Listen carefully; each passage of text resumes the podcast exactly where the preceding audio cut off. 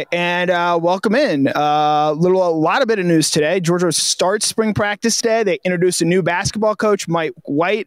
Made some introductory press conferences. We heard from Josh Brooks today, Nolan Smith, Kearis Jackson, talking injury updates, Arik Gilbert news because that is always hot. And of course, with so much news going on, I had to bring in our veteran, Mike Griffith, to help me out. So much news to cover, so much to talk about. I, we're up to nine, maybe ten stories today on DawgNation.com discussing the latest on Georgia football, on Georgia basketball, a ton of stuff going on. There's even a baseball game tonight if you want to go cover that, if you have any juice left in the tank. But Jack Leo for that. Got Jack Leo. You see Jack's byline there. So with that in mind, Mike heard from Kirby Smart, today, heard from Mike White today, heard from Josh Brooks today. What is your big takeaway with regards to Georgia athletics? You can go football or basketball here. Just, I think a great buzz. I mean, I, I, I just feel there's a lot of positive momentum, and we know it all starts with the national championship in football. But even as Kirby's going down this list of injuries that, you know, any other day would seem like a drag. Oh, Brock Bowers is out, Darnell Washington is out, Tate Ratledge is still out, Arian Smith, and you're going – this should really be bringing everybody down, but it's not. Kirby's like, you know what? Every spring this happens. There's going to be six or seven. It's going to seem like there's more because there's 19 early enrollees. That's ridiculous. I remember when he had 13 and it was like mind blowing. 19 early enrollees. So, yeah, five of them have surgery. That's all right. You still got another 12 or 13. And then I know that some people thought it was, I don't know if hokey, but to have this kind of a pep rally style introduction for Mike White. And I know for some people, they kind of rolled their eyes, but I thought, you know what?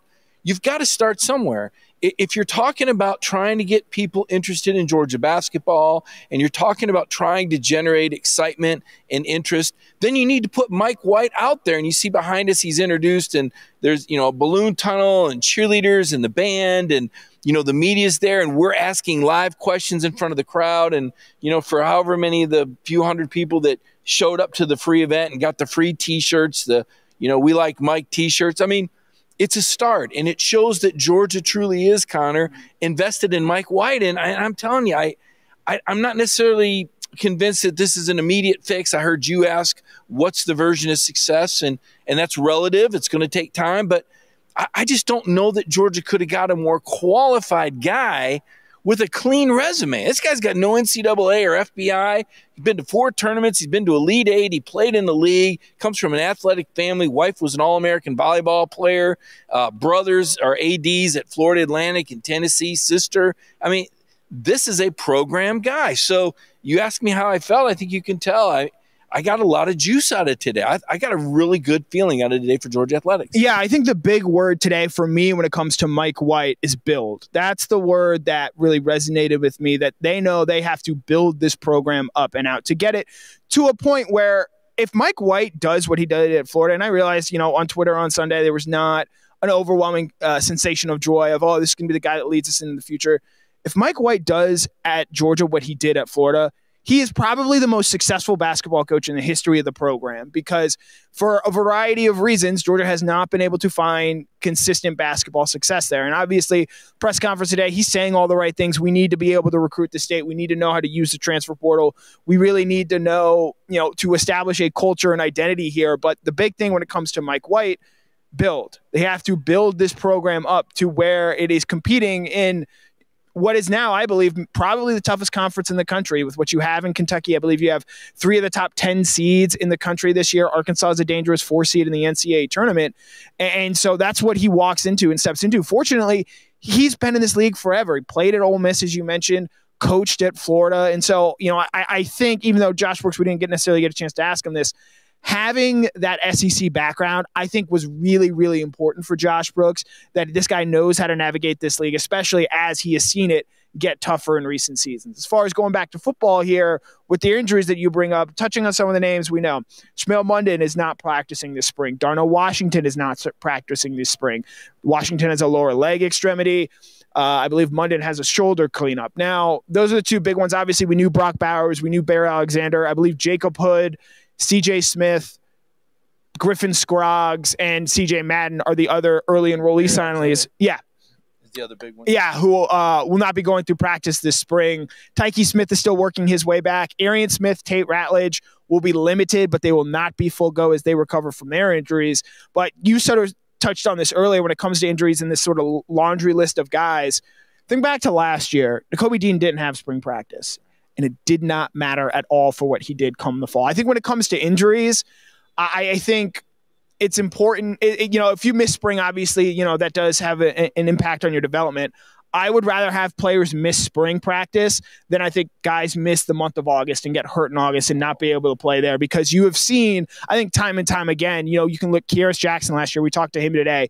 Him essentially having surgery right before the season started really just put his whole year off track, and he very much did not have the year that he wanted to have. I think even that contributed to Darnell Washington not having the season that he wanted to have a season ago. Remember, he breaks his foot in the month of August and really takes him some time to get up and going. And when you start that far behind, it just makes it really tough to catch up. So the fact that these guys are all getting cleaned up now and the expectation is that they will be good and ready to go by the start of fall practice, I think that's far more important than them missing the two weeks or 15 practices during spring. You know, you mentioned Nakobe Dean. There was a nugget I got out of the combine, and, and you, you, you, and I covered that in concert. Connor was able to get the juice off TV, the results, get that up. I was there getting the interviews, and one of the cool nuggets that came out of there that I didn't know is that Nakobe Dean, even though he had the shoulder, dressed out for every practice. Smart had him wear the pad go in the huddle, make the calls. Nakobe was was all there for it because he was going to be the voice of the defense. But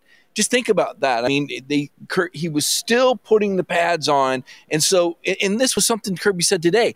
Even the guys that aren't here on campus yet are going to be attending meetings via, Zoom. They're going to have playbooks. I mean, they're going to essentially get the same level of preparation that the regular team did when all this crazy COVID stuff was going on a couple years ago. So, you know, the technology has come so far. And I think that these incoming players are going to be able to have an impact that as much impact as their you know physical ability will allow them because of this technology and the way that Georgia is doing this. And you know, you mentioned um, Darnell Washington. To me, Connor, this is the one, this is the flashing red light injury because to me, one of the priorities for Georgia, retention is big every year. But Darnell Washington is a guy with one foot out the door. And we knew that last year at the end of the season when we saw Kirby address the team. Uh, you know, he mentioned, you know, if you're thinking about going somewhere else, uh, Darnell, or if you're thinking, you know, and, and everybody knows it that Darnell Washington didn't make the impact from the standpoint of receptions that he would have liked. Meanwhile, Brock Bowers is setting school records. That's tough to swallow if you're Darnell Washington. Now, Carnell or Carnell, Carnell, Carnell Riley here, Connor pointed out that you know that a lot of this had to do with Darnell's foot injury in camp and the fact that he really wasn't 100% probably till the last two or three games of the year. So I looked at this spring as an opportunity for Darnell to get a lot of work, like he did last spring when he looked like he'd be a big target. And maybe Georgia re recruit him. So, my concern here, and, and I don't think anybody can answer it, is how do you re recruit a guy that's not on the field, Connor? And, and there was news tonight. I don't know if you already announced it, but th- this portal is live and in action. I'll let you share what you put on DawgNation tonight. Yeah, Owen Condon enters the transfer portal. Personally speaking, not all that surprising. He was rather buried on the depth chart. Had a chance to start for Georgia at the beginning of the 2020 season.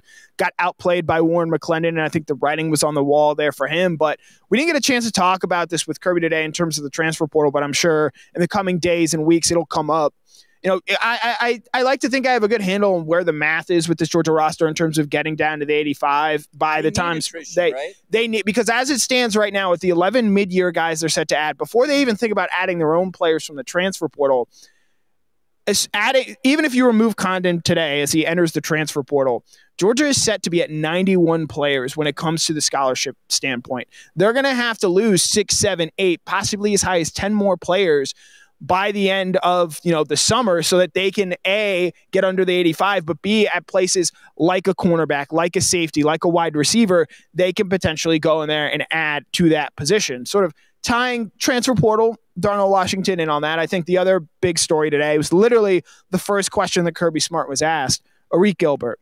With the team practicing Kearis Jackson let us know that Arik is getting his weight under control, getting back into shape, attacking, doing the things that you want to see him do to where he can get on the field and be a participant with this Georgia football team. And I thought Kirby Smart had some really strong words to say about obviously, you know, where Arik is, but more importantly, I think some of the symptoms that have sprouted from this Arik Gilbert situation, you know, obviously the intense pressure, the intense scrutiny that I think he is under with being a five star recruit, being the number one player in the state of Georgia, coming back home after a, a very strong, I would say, first year at LSU, especially given the circumstances there that he was co- going through down there in Baton Rouge that puts a lot of pressure on these guys. And, and obviously, these guys have pressure on themselves. But when everyone is always asking, what's up with Arik? What's up with Arik? You know, e- even the best of us can try and block out what we see on social media.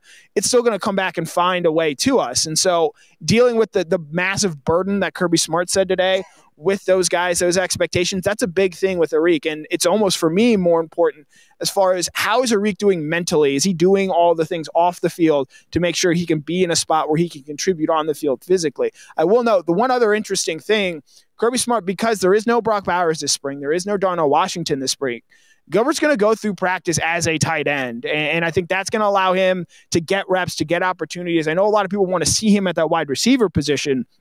But I think given the weight gain that he had, and as he tries to get back into full time football shape, I think it's probably a good thing for him this spring that he's going to be at that tight end position. He's going to have an opportunity to work his way into the offense and really reestablish himself as a player for this Georgia team. Yeah, and Brock Bowers showed you last year that playing tight end at Georgia doesn't mean that you don't you're not going to catch passes. Certainly not in Todd Monken's system. So, and I would guess that he will probably be play, playing a lot of that role. I'll say this for Arik Gilbert, and, and and I'll say this about Kirby. Sometimes coaches in general like to blame the media. Look, Arik Gilbert got himself in trouble before the season started at the team hotel before the drill started. That was the genesis of him exiting the team. Now, there may have been external pressures, there may have been other things that happened, but let's have a little bit of accountability and yeah. realism here. The media was not the reason that Arik Gilbert was not on the team. and if you want to put, yeah, like Arik Gilbert is responsible for the way his exit went at LSU, where there was a lot of mystery around that. We weren't there wasn't a lot of concrete information. It was a lot of will he, won't he enter the transfer portal? You know, opts out of the season. That leads to various questions there. Florida commitment, re-recruited to LSU. There, it was a bit of a and, and and to be fair, there is pressure, but this is part of big time college football. Listen, if you don't want to be a part of this, there are other leagues you can play in. But if you come to the SEC, specifically if you come to the University of Georgia, there's going to be a great deal of scrutiny. There's going to be a great deal of expectation because with power comes responsibility. And this is a powerful institution. This is a powerful national championship contender that Kirby Smart has built. It's unfortunate. It's tough. You can say, boy, that's tough. He's just a kid. He was going 80 with a little marijuana. That's nothing. It's something if you're a team captain at Georgia. There's a different standard, there's a different level of accountability. And Kirby talked about how they're going to continue these skull sessions. And I think this is so important, Connor, because when Georgia got drilled and got their brains beat out by Alabama in the SEC title game, they were staggered. That was a moment where I wondered, is this program coming back from that? Are these guys going to look in the mirror and say, that's it, we're out?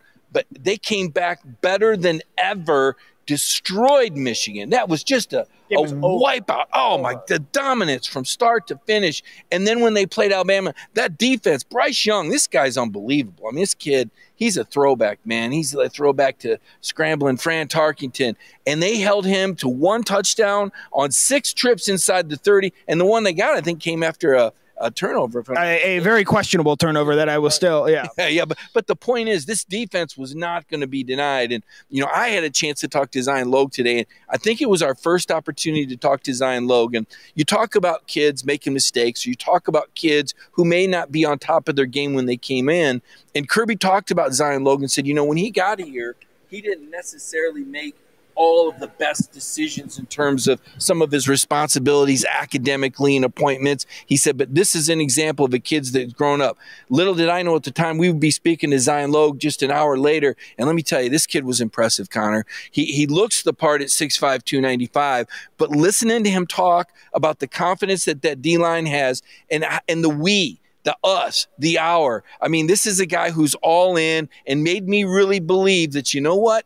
They're going to lose three first round guys. All right, Jalen Carter, they'll lose four first round guys. Devon Walker, Devon White. Yeah, they're going to lose three first round guys off the defensive line. I think these guys will be all right. Zion Logue had me believing by the end of the day, we already know about Jalen Carter. Now we know about Zion Logue. He talks about Naz Stackhouse. I'm missing one other one. Tramel Walthour? Uh, no, he didn't mention him. Uh, that's oh, that's an interesting one. He didn't mention it. Bill Norton was the guy that he mentioned, and uh, Tymon Mitchell, I was, Mitchell, was yeah. another one. They, they, had me convinced that you know these, and then Warren Ericson's like, yeah, we lost these really good guys, but he lines up across from these guys every day. Connor, he says they're still going to be good on this defensive front. What, you, what are your thoughts about, about that and the linebacking core? Because those, to me, that that's the part of the team that I think is is really going to be replaced. So I thought it was very telling today that we actually did get to hear from Zion Logue. I think that you know usually you know today media day you have a lot of extra media here. You want to put your best speakers forward. You want to essentially the guys you think are going to be the leaders of this program, the voices of this program. It's very telling to me that we got to hear from Zion Logue today because I think there's the expectation, at least that I have, he's going to be the guy that replaces what Jordan Davis does. He's going to have to be the guy that is that two gap run stopper, the guy in the middle of that defense, that immovable object. And if Georgia feels confident right now in Zion Logan, what they've seen from him in these winter workouts, in these skull sessions, I think that's very encouraging as far as going out and trying to replace what Jordan Davis brought because they very easily they could have brought out say a Chris Smith, they could have brought out a Kelee Ringo, they could have brought out a couple other guys, Stetson Bennett, Stetson Bennett as well there. So they could have brought some of those guys out, but the fact that they chose Zion Logue, I think, is really telling. The other defensive player we got to hear today from Nolan Smith, which is no surprise to me at all whatsoever. I think that guy is very clearly going to be the leader, maybe not just for this defense, but for this entire Georgia team. He is the loudest voice in the room. I, I think he's a guy who very much understands what Kirby Smart wants from this Georgia football program and knows, yeah, we've got to go out and replace a lot of talented players on this team. But at the same point in time, you mentioned Jalen Carter. I think Nolan Smith and Robert Beal are really two really good edge rushers.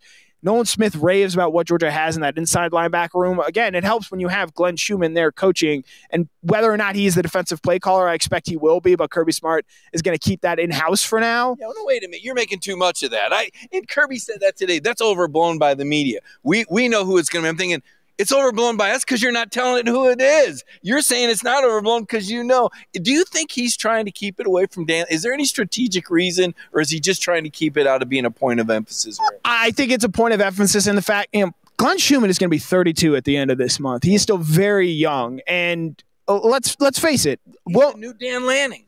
He's the new Dan Lanning, but Will Muschamp is also a very popular figure, and with all the turnover that is on this defense I do think that, you know, it would not be a surprise to me if they come out and they are not playing at the top five standard that they had played at these past couple of seasons. And so early on, you could very easily see a world where, well, what's wrong with Glenn Schumann? Why is he not doing as good a job as someone has in the past? And so maybe perhaps as a way to prevent against some of that backlash, they're going to ease Glenn or ease sort of the public perception around Glenn Schumann into that. And but again, I've always stated the belief with what Georgia has on defense, with the brain trust that they have there. Tray Scott is back. Will Muschamp is back. Schumann is back. And obviously, Kirby Smart is still really one of the major architects of all of this.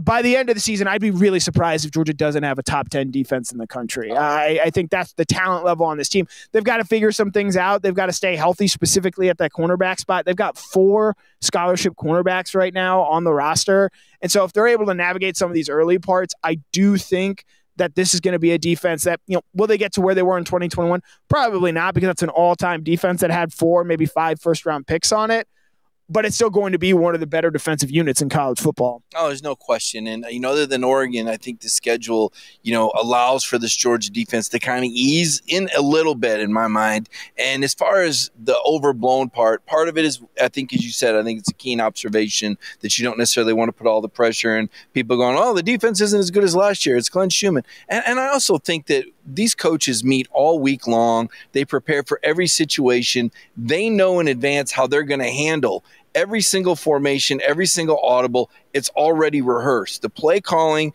is a byproduct of the down and distance and the personnel that's on the field, more so than a guy who just ingeniously says, I've got a hunch, let's do this. They've already discussed it. The writing's already on the wall. This is a very prepared team. This is how Kirby Smart does it. And he, and he goes over there and then he, he puts his ear up against the offensive meeting room too, right? And sometimes this is who I want at quarterback. Or he might say, we're going to run the ball in the fourth quarter. Hey, you just know he gets on the headset, Connor, and says, let's shut it down. Let's shut it. You know, when does Kirby, is there a code word for it? You know, wouldn't you like to be that guy? Remember when NASCAR had the scanners and you could listen in on the conversations between the pit crew and the driver? Wouldn't you love to have a scanner that could hear Kirby Smart talking to his coaching staff during the game? Because he does oversee anything. And I'll share it on the show. I'll do a story on it later, but I love to talk about the microphone. And I don't know how many people know this, but at every Georgia practice, Kirby is mic'd up and everything he says goes over the whole. He's like the voice of God. And the guys at the combine were telling me you can't hide from the microphone. And even today, I think Zion Logue said you can be on field one, he's on field two, and he still sees a mistake you made. So, but I think that's fun, and I think it's become a part of Georgia football of how Kirby manages the practice. And I think he does that, Connor, in the meeting rooms as well. And I think that's why he says it's probably somewhat overblown who's actually calling the plays because they've pretty much rehearsed it throughout the week what they're going to do in certain situations. So, moving from today, looking ahead to tomorrow, Georgia's Pro Day. Oh, go. Going to be a very busy day. You have the 14 combine, combine guys there. Obviously, John Fitzpatrick, I figured there. It is also under my assumption Adam Anderson is going to be there working out. So, what to you are you looking forward to seeing the most tomorrow? As it figures to be another very big day. I know the NFL Network is going to be here for this Georgia program. You know, I wonder how many of the guys actually retest. Okay, if you're Jordan Davis, I don't think you run again. If you're Devonte Wyatt, I don't think you run. The guy who didn't run is Nakobe Dean and the other one was Derion Kendrick. So those are the two guys that didn't perform in drills. I think Jamaree Salyer might have saved some things and Justin Shaffer, but for the most part, tomorrow's Nakobe Dean day when it comes to the measurables, running the 40, doing the jump. I wonder if some of the guys will try to improve a, a jump or a time, but for the most part, I think we're going to see on-field work. And here's a question for you. This is a big question. Who does George Pickens catch passes from? There's scuttlebutt that he wants JT Daniels to throw to him. Is that a bad thing? I mean, I don't think that that would be a bad thing. I mean, let's be honest. That's where he had a lot of success was with JT. And would Kirby allow JT Daniels to throw to George Pickens? I, I don't know the answer to that question. Uh, does it have to be Stetson Bennett? Could it be Brock Vandagriff? Could it be Carson Beck? You know, I don't know who's going to throw to George Pickens tomorrow. That's probably a story for me. Uh, just just knowing that Pickens wanted JT to throw, and I don't know where JT's on that. I don't know where Kirby's on that. I don't know if somebody else is the designated thrower. I've seen these pro days before, Connor. They'll just bring guys in. I don't even know who this guy is that's throwing passes, right? I mean, who knows? Maybe Mark Richt will be warming up in the bullpen. I don't know. I don't know who's going to be throwing passes to Pickens. Somebody is, but I think it's a big day for George. I wonder if George might run again. He's just I don't want to say crazy enough, but I'll say he's competitive enough that you just don't know what you're going to get out of George Pickens. He may not be able to resist going out there or squirting a teammate with a water bottle on the sideline. yeah, I, I, definitely think your point on George Pickens, and Nolan talked about him today, just the competitive streak that that guy has, even in a pro day setting tomorrow where you know, you, you don't think it's the, this high octane. He's going to be dialed in, locked in, ready to go there. I think you made a great point there, touching on Nakobe Dean, touching on Derion Kendrick, what those guys really have to do, because as you mentioned, they didn't test in Indianapolis. And I think teams, specifically with Nakobe Dean, he's got to test well tomorrow because he didn't measure in great physically at the combine. And if he wants to be a first round draft pick, which I wholeheartedly believe on talent that he is, he's got to go out there and show teams that he is athletically gifted enough to merit a first round draft pick. And I think teams are going to be looking at that. But to your larger point, Jordan Davis doesn't need to run the 40 again the earth might break open if it does.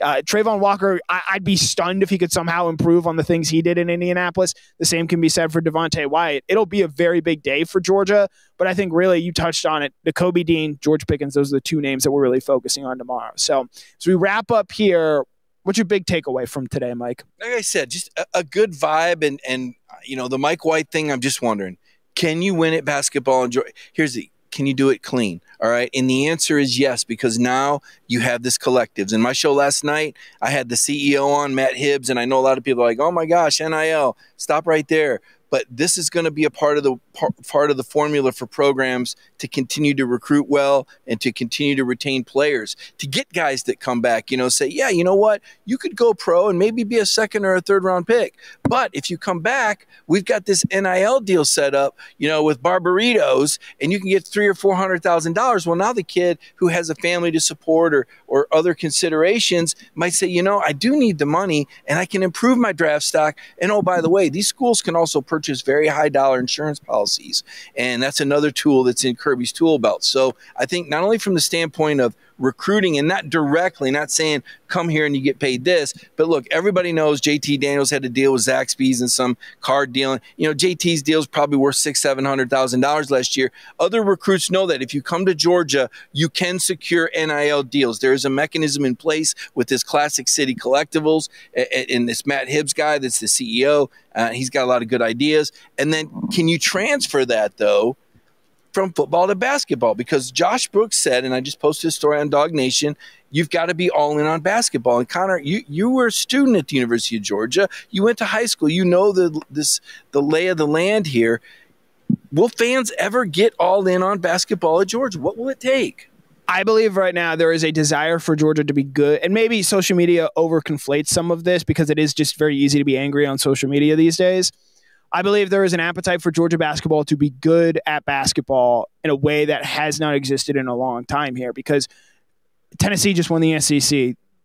I can tell you, if you gave Tennessee fans the ability to cut off their arm to have the season that Georgia had in football last year and they'd have to take the basketball one, they're taking the foot they're taking that option every day and twice on Sunday. I would say Alabama it's the same way. Auburn, you've seen the success that they have had to the point where they are now almost a basketball school. So I, I think the fact that Alabama, Tennessee, Auburn, though clearly not clean, LSU not clean. The fact that you've seen these schools have success in in basketball while still being football driven, I think shows that hey, this is no longer a good enough excuse. And I know Mike White might not be the championship winning coach that some people crazily envisioned. Well, who would they have got? Like who could have been on this other than Jay Wright from Villanova. I mean, who are you thinking you're going to get? Like, I, am sorry if you if you fell for the hype that you thought Georgia was going to get Scott Drew from Baylor. I'm sorry, like that's just on you. Like, why would you're just drastically overestimating how how the Georgia job and what it is. And again, my point that I made at the top with Mike White. Mike White does what he does did at Florida at Georgia, that's a massive success. And a success NCAA yeah. tournament. If he's doing that, again, I, I think Georgia can get to, like we've seen at a place like Auburn, like we've seen at a place by Tennessee. Once you get it going, once you get one, two, three NCAA tournaments in a row, you can get to a point where Auburn this year you win the league. Tennessee this year you you or, uh, yeah you win the SEC tournament. You're positioning yourself as a top seed. You know I, those teams have had success in the past in recent years, but they're now seemingly at a point where hey we can be good at this every year and have teams that go from okay we're making the tournament every year to now we're making the second weekend of the tournament every year. And that, I think, is the step that I think people wanted to see Georgia get to when Tom Crean was hired. And now it's going to be up to Mike White to see if they can get back to that place.